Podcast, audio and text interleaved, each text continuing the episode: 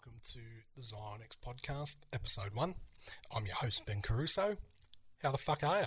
Hope you're doing well. This podcast is the introduction into the ZYONX brand and also the podcast and the reasons why I have decided to uh, do a podcast and, and share it with, with all of you. The first one is going to be uh, quite deep. It's going to have some technical bits in the middle and hopefully um, by the end of it we all get something out of it and you, you enjoy the show. So not to uh, mess around any longer in 2017 i was diagnosed with a condition called becker's muscular dystrophy. Those of you who do know this is not so much of a shock to you. To those that don't know you know sorry to just drop it on you like that but you know, I, I feel that we just need to get into it and, and move this thing along. So many of you might be asking exactly what is Becker's muscular dystrophy. Well, I guess, and this is maybe where the technical bits start. There's two main types. The first one that you may all be familiar with, um, there's a charity called Save Our Sons. They are a charitable organisation for Duchenne muscular dystrophy, and also Becker's muscular dystrophy as well. Now, the main two differences in those is the first one, which is Duchenne, it affects normally, well, always affects young boys. They usually first have symptoms by about the age of three. Unfortunately for these children and their families, um, they often don't, um, you know, they, they don't live for very long. They, they, you know, probably to their early 20s. So it's it's a very terrible card to be dealt for those families and especially for the children. So we're here to do a podcast to bring a little bit of knowledge and a little bit of understanding to the disease. Now, my disease is similar, but usually diagnosis is around the age of 15. Now, I found out when I was 26 well, we started seeing symptoms around 26 and we got the diagnosis when I was 27. So, obviously, no one in my family or anyone knew. So, it was a little bit of a shock to everybody. But as I said, it was 2017. So, we've, we've had a lot of time to come together and work out some things about it. Now, the technical side of it is that the boys that get it they have what they call so in your DNA, right? You have obviously the genes. Now, the genes are made up of 79 exons in each gene. Now, the Duchenne, or oh, sorry, the dystrophy, the dystrophin gene in the boys, they usually either A, have an extra exon, or B, they have the exon missing. Now, once this occurs, the whole gene from that number, so it might be 44 to 46, so 45 is missing. Basically, the entire gene after that is broken. So that's the first part. So they completely have a gene that's dysfunctional. They produce zero dystrophin, 0%, and they, they produce none. Now, there are some remedies that they're working on at the moment, uh, potential cures as well for Duchenne muscular dystrophy, which we will talk about a little bit later in the show. Now, uh, Becker's muscular dystrophy, I better explain that too. I have 79 exons, so I don't have any exons missing, I don't have an extra exon, I don't have any of that in the gene. Mine is faulty, so therefore I might, without knowing, we're just guessing here, but I might only produce 60%, whereas a healthy person might produce 100%. Well, that's what they assume 100%.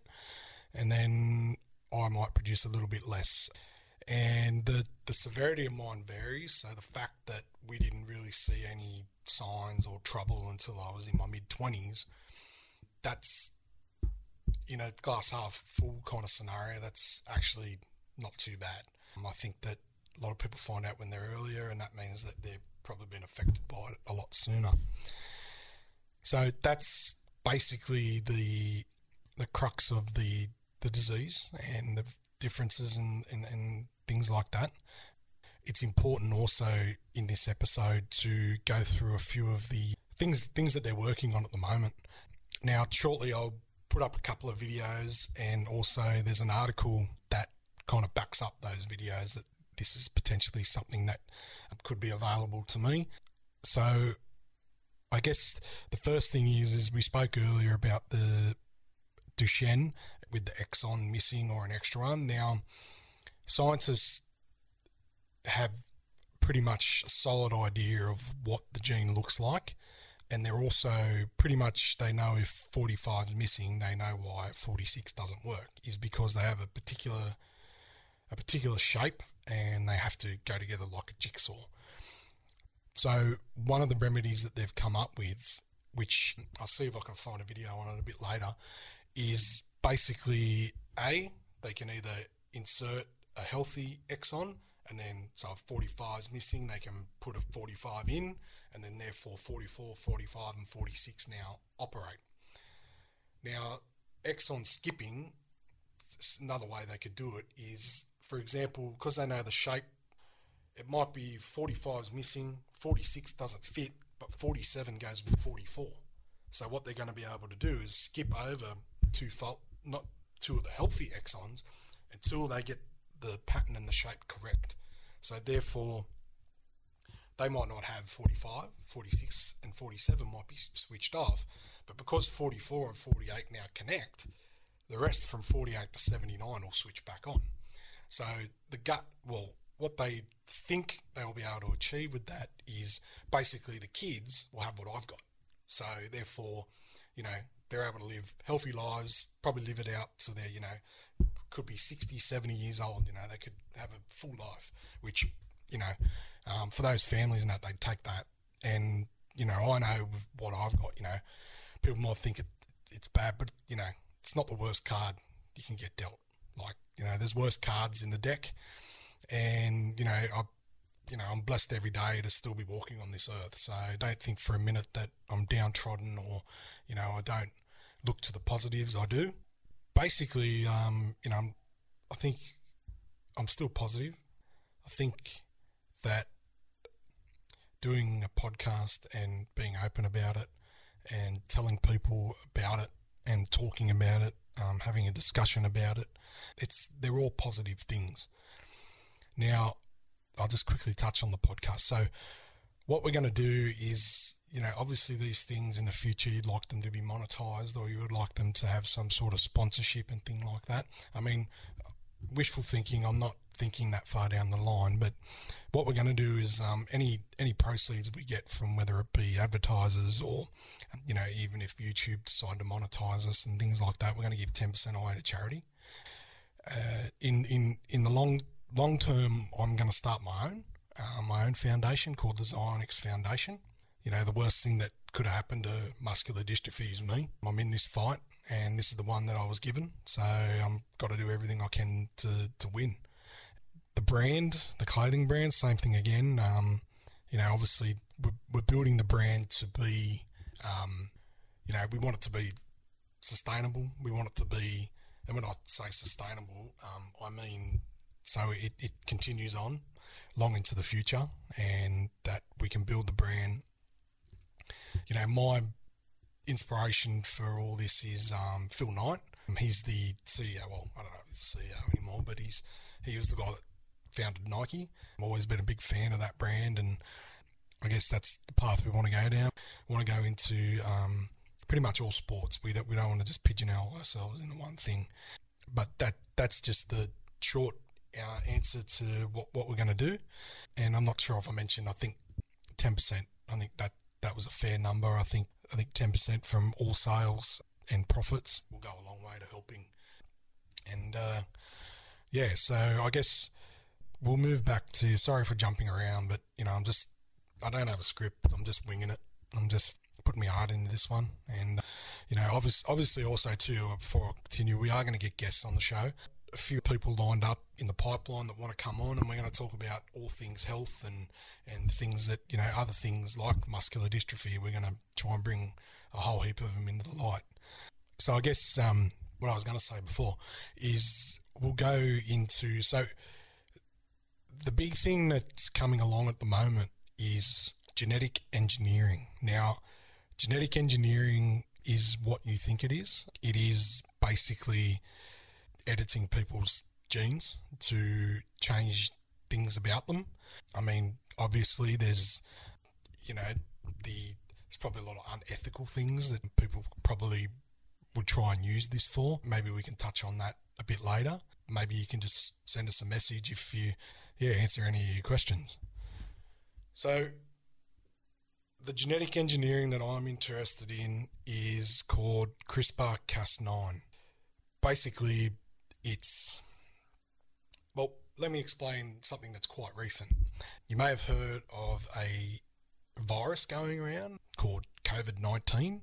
I think we're up to Delta, Omicron, and who knows what's next. Atari, who, who knows? Sega Mega Drive, COVID.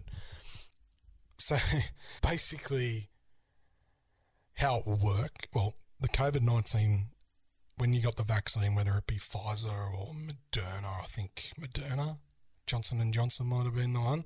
They used the new, well, not they used the technology called RNA-D, which was basically they have got the COVID nineteen, the little little thing that you see with the spikes on it. They basically were able to work out its DNA sequence. So when it when it when you get the vaccine injected into your body, this is where it gets technical. Stay with me. Basically, your body has a natural defense. So when you get sick, so you get the flu, that bug injects its DNA into your body. Now, our body has a natural defense to that. It's how it actually cleans the, the virus out of your body. So you've got DNA. We all know what DNA is, right?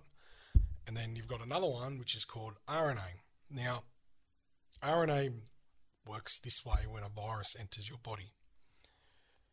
RNA through the bacteria in your body, I hope I'm saying this correctly, basically creates a replica strand of the virus DNA in your body. So the RNA doesn't it's not your DNA, DNA doesn't do anything, that's that's you. That that's who you are. That that doesn't happen. But the RNA creates a copy of the virus's DNA. And then what it does, it's like a it's like a word process system through your DNA when the virus has gotten into your body. So once that copy's made, it's able to use that as like its spell check. So it goes through your DNA and it finds all the the sequences of DNA that this virus has put into your body. And what it does is it makes a cut. So it cuts into the DNA and it removes those sequences. So remember, you've everyone's DNA's got a sequence, right? So everyone's different, but everyone's DNA works the same. And basically, they make a cut, they remove the foreign DNA, and then this Cas9 comes in and does its thing. Long story short, they will be able to do that like they did with the vaccine they'll be able to go into somebody's DNA like myself or someone with other things. There's there's other things like sickle cell disease. That's what the article's about later. You'll you'll understand a little bit more about that. And you know types of cancer, types of ovarian cancer, breast cancer, anything genetic that affects your body genetically. They're probably going to be able to use this across a broad spectrum. One of the hard one of the harder things about it is, is that everyone's DNA is different. So one might not. It's got to be to your specification or your body. So that's that's one of the hard things. But the new technology, which is this CRISPR-Cas9, which they used in the COVID vaccines, this was discovered in 2017. Now, there's a couple of things. These two videos you're going to see is one's a TED talk by the inventor. Her name's Jennifer Doudna. She's from University of Berkeley in California. Another one that's pretty good to watch. It's on Netflix. Hopefully, it's still there. It's called The Unnatural Selection. Now, this documentary has got some pretty freaky stuff in it. not going to give it away too much because it takes fun out of it. So have a look at that. And uh, there's there's also a couple of sad stories in there too, but a bit of a tearjerker. But hopefully, um, yeah, so give that one a watch, and then I'll show you these two videos.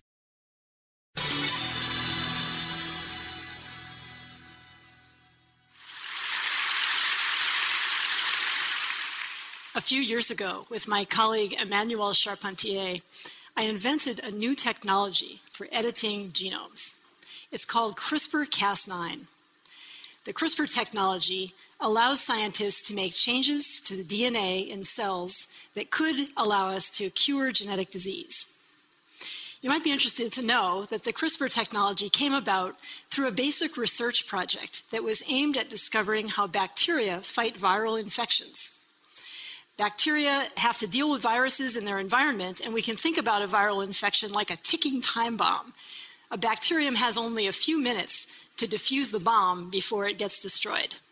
So many bacteria have in their cells an adaptive immune system called CRISPR that allows them to detect viral DNA and destroy it. Part of the CRISPR system is a protein called Cas9 that's able to seek out and cut and eventually degrade uh, viral DNA in a specific way. And it was through our research to understand the activity of this protein Cas9 that we realized that we could harness its function as a genetic engineering technology, a way for scientists to delete or insert specific bits of DNA into cells with incredible precision that would offer opportunities to do things that really haven't been possible in the past. The CRISPR technology has already been used to change the DNA in the cells of mice and monkeys, other organisms as well. Chinese scientists showed recently that they could even use the CRISPR technology to change genes in human embryos. And scientists in Philadelphia showed they could use CRISPR to remove the DNA of an, an integrated HIV virus from infected human cells. The opportunity to do this kind of genome editing also raises various ethical issues that we have to consider because this technology can be employed not only in adult cells but also in the embryos of organisms, including our own uh, species. And so, together with my colleagues, I've called for a global conversation about the technology that I co invented so that we can consider all of the ethical and societal implications of a technology like this. What I want to do now is I want to tell you uh, what the CRISPR technology is, what it can do, where we are today, and why I think we need to take a prudent path forward in the way that we employ this technology.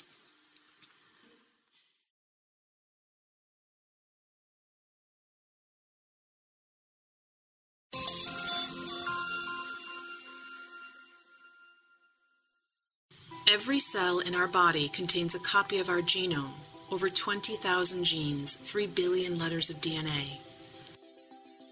DNA consists of two strands twisted into a double helix. A pairs with T and G pairs with C. Our genes shape who we are as individuals and as a species. Genes also have profound effects on health, and thanks to advances in DNA sequencing, researchers have identified thousands of genes that affect our risk of disease. To understand how genes work, researchers need ways to control them. Changing genes in living cells is not easy, but recently a new method has been developed that promises to dramatically improve our ability to edit the DNA of any species, including humans. The CRISPR method is based on a natural system used by bacteria to protect themselves from infection by viruses. When the bacterium detects the presence of virus DNA, it produces two types of short RNA, one of which contains a sequence that matches that of the invading virus. These two RNAs form a complex with a protein called Cas9. Cas9 is a nuclease, a type of enzyme that can cut DNA. When the matching sequence, known as a guide RNA, finds its target within the viral genome, the Cas9 cuts the target DNA, disabling the virus. Over the past few years, Researchers studying this system realized that it could be engineered to cut not just viral DNA, but any DNA sequence at a precisely chosen location by changing the guide RNA to match the target. And this can be done not just in a test tube, but also within the nucleus of a living cell. Once inside the nucleus, the resulting complex will lock onto a short sequence known as the PAM. The Cas9 will unzip the DNA and match it to its target RNA. If the match is complete, the Cas9 will use two tiny molecular scissors to cut the DNA. When this happens, the cell tries to repair the cut. But the repair process is error prone, leading to mutations that can disable the gene, allowing researchers to understand its function.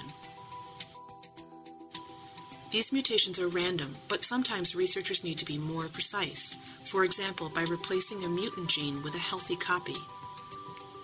This can be done by adding another piece of DNA that carries the desired sequence. Once the CRISPR system has made a cut, this DNA template can pair up with the cut ends, recombining and replacing the original sequence with the new version. All this can be done in cultured cells, including stem cells that can give rise to many different cell types. It can also be done in a fertilized egg, allowing the creation of transgenic animals with targeted mutations. And unlike previous methods, CRISPR can be used to target many genes at once, a big advantage for studying complex human diseases that are caused not by a single mutation, but by many genes acting together. These methods are being improved rapidly and will have many applications in basic research, in drug development, in agriculture, and perhaps eventually for treating human patients with genetic disease.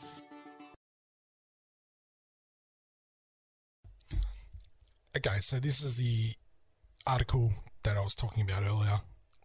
Kind of brings um, all the CRISPR technology and and everything that was discussed in those videos. It, it brings it all together.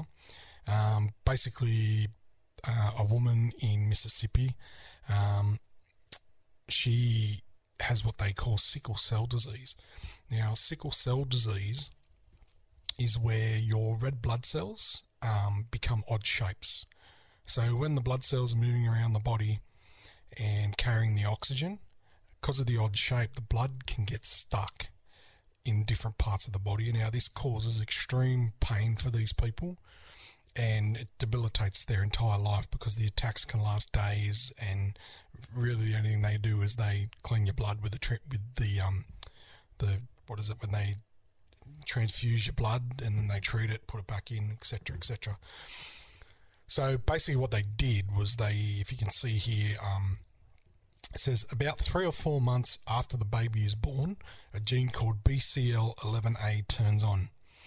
That gene tells the cells to stop making fetal hemoglobin and start making adult hemoglobin. So basically, what they did was they turned the adult version off, BCL11A, they turned the gene off. So now the woman um, makes high amounts of fetal hemoglobin again. So this gene sits in your body after you're born and it's in your body, well, who knows, forever. And um, basically the adult version of our blood is what causes this disease to affect um, so many people. So you can see there that um, you know turning off a gene, finding a gene that can replace that one works. Um, there is another article that I read further after this one. So this was 12 months, and then they did 18 months, and she um, she still hasn't had an attack or had any symptoms. So you'd imagine that um, you know that you'd call that a success and she now you know i know that the treatments are expensive um, but i know that um, you know she says later on down in the article um, i'll see if i can just go to that section where she actually gives her point of view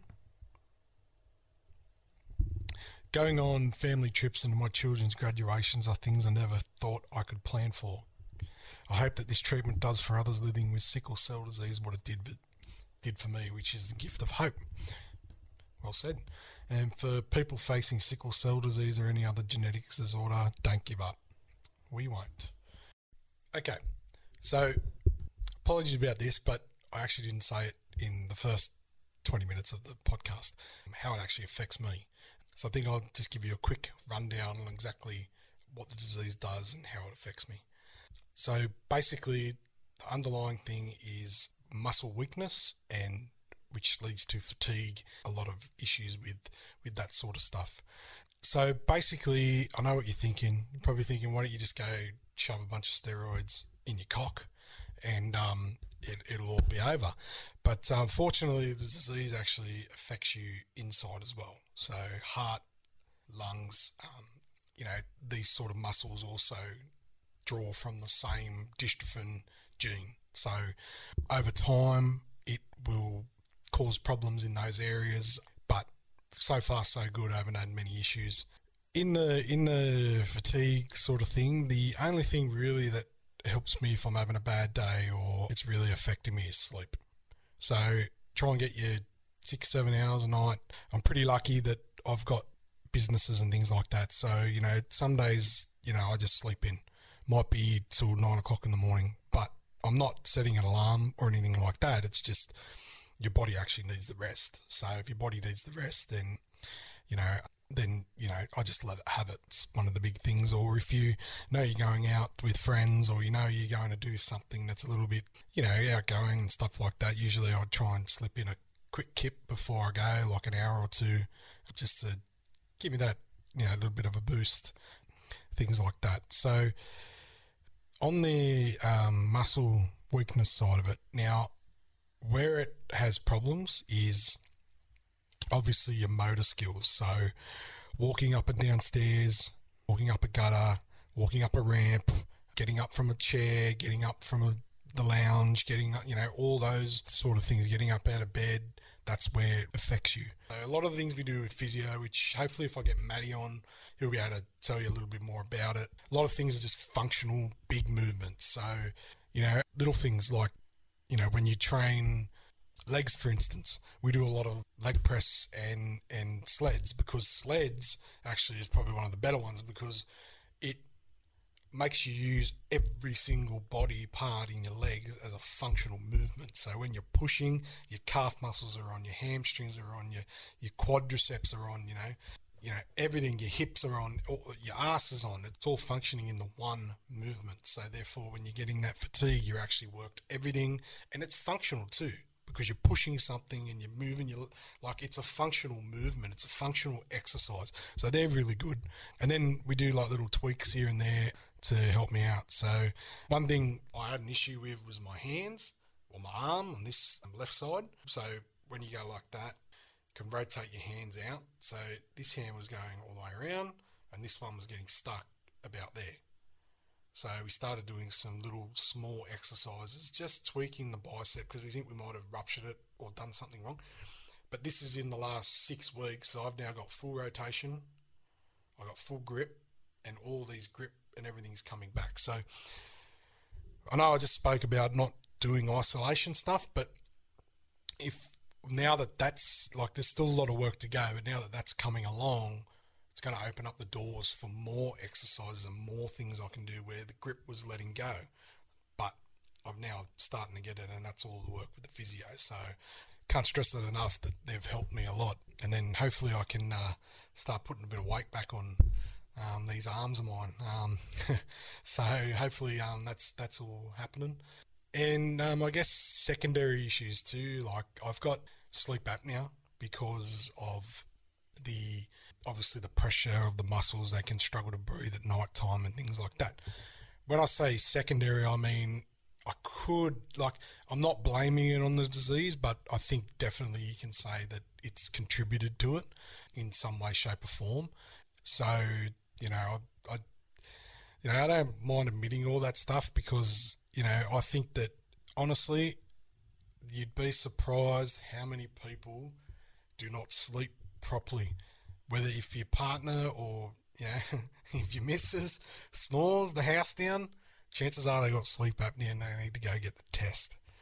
I'm telling you, they will not know themselves when they use one of these machines for the first time. They will wake up going, Who is this person?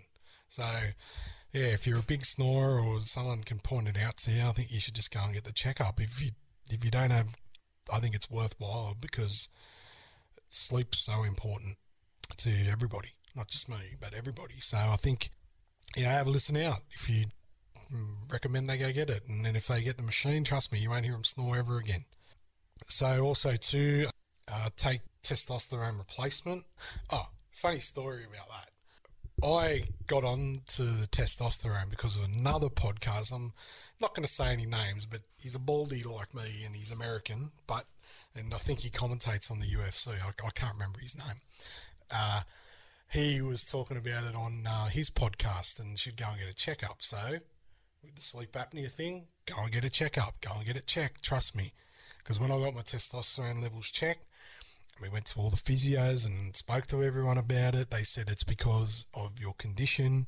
Another secondary one where you can't lift heavy weights. You can't, you're not doing, so it was affecting me not only physically, but it was affecting me mentally.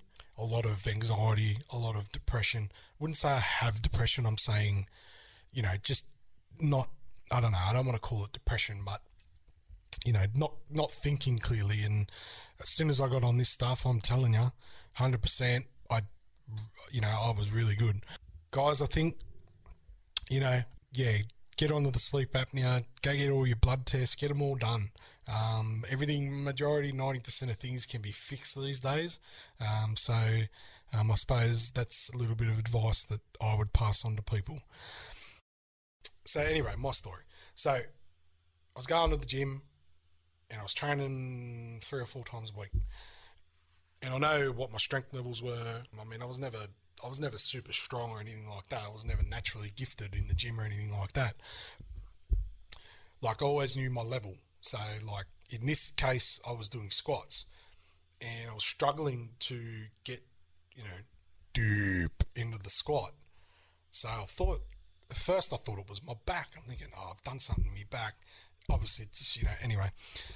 And then I went and sat on the leg press machine, and I you know, I think usually I could do what 50 kilos, whatever, whatever it was. And I know that that particular day I dropped it. I dropped it again. I dropped it again and again and again. And it got down to about 10 kilos and I still couldn't do it. And I'm thinking, no, that's fucked. Like, there's no way. Like, something's wrong. So they were, that was probably the first sign. And then little things like getting in and out of the, out of like our boats and all that sort of stuff started to get a little bit harder, and that was kind of. But in the meantime, I went to a physio, and they did all the tests, like you know, do all your hip resets and doing all that, and in the end, they sent me for a um, CK level, which measures enzymes in the blood. Now, I got the test results back, and your normal range, uh, don't quote me on this. I think it's like between like 160 and 250. So if you're below, there's something you're not getting enough. If it's more, now my level was 2,860. It's all the enzymes from the muscle that when you're exercising come out of your muscles through the blood, clean through your liver, through your kidneys, and that's normal. So if you go run a marathon or you play a game of football, those levels are going to spike, but they're going to come back down. And then once that level comes back, then obviously they send you to a specialist, and the whole rigmarole of finding out about conditions and stuff starts. And I want to get back on to Jennifer Doudna's video, the TED Talk. She mentions in there that a Chinese scientist managed to do this treatment with an embryo now, that is highly illegal. It's against the law to actually do that. So he was like, there was international outrage from the medical institution because this guy did it. Now, I know for a fact China obviously is its own country, and I'm not sure about its laws. I I didn't actually look into it, but that in the United States, in Australia and UK, etc., I know that doing that to an embryo is uh, you know, it's against the law and they deem it as unethical. But obviously, the reason why is because, you know, they don't want the whole, I want blue eyes, I want blonde hair. They don't want that to clog up, you know, I guess it's to clog up the medical system for shit like that. You should be happy that you're able to have children and you can have kids. Like, that should be the blessing. That's a blessing enough. You know, also, I think, you know, people might want Michael Jordan's free throw. You know, you'd be pissed if you got Shaq.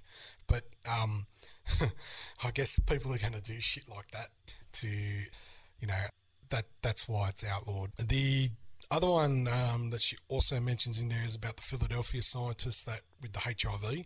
Now, I mean, I guess ethically, we all agree, like, or I agree anyway, and hopefully you agree with me too, like cancer, HIV, muscular dystrophy, sickle cell disease, um, you know, anything that's genetic that we can fix. I'm sure that most people would be, you know, pretty open to accepting that as let's let's do it, let's let's get it done. But I think the aesthetic sort of stuff, you know, I think you know it's inevitable. People are going to do it. Uh, people are going to find a way to make them taller, make them blonde, make them. But again, Congress and the Australian government and the British government and everyone needs to sit down and say, look, this is what's legal, this is what's illegal. You get busted doing something illegal, you face the consequences. No different to robbing a bank or, you know, selling drugs or whatever it is that you, you know, criminal act. Like, people do it. I'm not saying they're not going to do it. And I'm not saying people aren't going to get away with it. I'm just saying that put the like there's got to be risks involved in people that are going to do that. But I think they've already done it. I think they they've already done it in like the Ukraine or something like that, where they've actually done what they call a, a three part embryo or something, where they put part of an embryo from the mum and then part of the embryo from the dad, and then they're able to put, you know, so actually it wasn't for aesthetics, it was for, um, so these people actually couldn't have children, and this system that they use is actually illegal as well. But you'll see in a couple of documentaries or that's out there that doctors pretty much through IVF are able to almost do the eye color and stuff. They inject certain genes, like or certain samples that they know. Okay, this one's got a high percentage, so it's not guaranteed, but they basically can already kind of do it. I guess what else ethical? Yes, sorry, I was talking about the HIV. So Jennifer Doudna talks about this HIV treatment that they did. Now, what they did was they got these cells out of a out of mice or a rat, and this rat was born with HIV. Now they applied the CRISPR technology to it, and they basically the cells did not have HIV. So they've done it at the cellular level, they haven't done it at human level. And what they also did after that was they injected HIV into those cells again, and the cells rejected HIV. So people suffering that blood disorder or people out like that's that's wonderful, and I hope that they, you know, and, and also too in other nations and around the world, they've still got problems with it. Um, still got, you know, uh, especially through Africa and that, so they could possibly eradicate it. So, yeah, there's a lot of positives out there. There's a lot of things happening and moving. You know, I think that we need to make sure again that governments and health they're all on the same page and they're all doing the same stuff and they know exactly what they can do and what they can't do. I think that's the first thing and I think that's the key. Otherwise you're just going to have people running around and it's just not going to have a focused attack and a focused you know outcome that they're after. So yeah, and in the in that documentary you watch they do some it's not funny, but it is funny they do some stuff to some animals that like they don't hurt them, but they just look funny. But I'm not going to ruin it for you, so you have to go and have a watch. And uh, don't worry, you're not going to hell if you laugh. It's it's uh, all part of science. It's all part of helping people. So yeah, so check that out. I guess I'm just going to wrap it up there. I think there's going to be plenty of opportunities for me to talk about a little bit more. Before I do go, I have a few people I need to thank. Firstly, and obviously, you know, I need to thank my family and a lot of my cousins and a lot of my friends that have um, been fully supportive of this and um, encouraging me from the beginning to do it. Thanks for watching, and um, I'll see you down the road. Take care. Goodbye.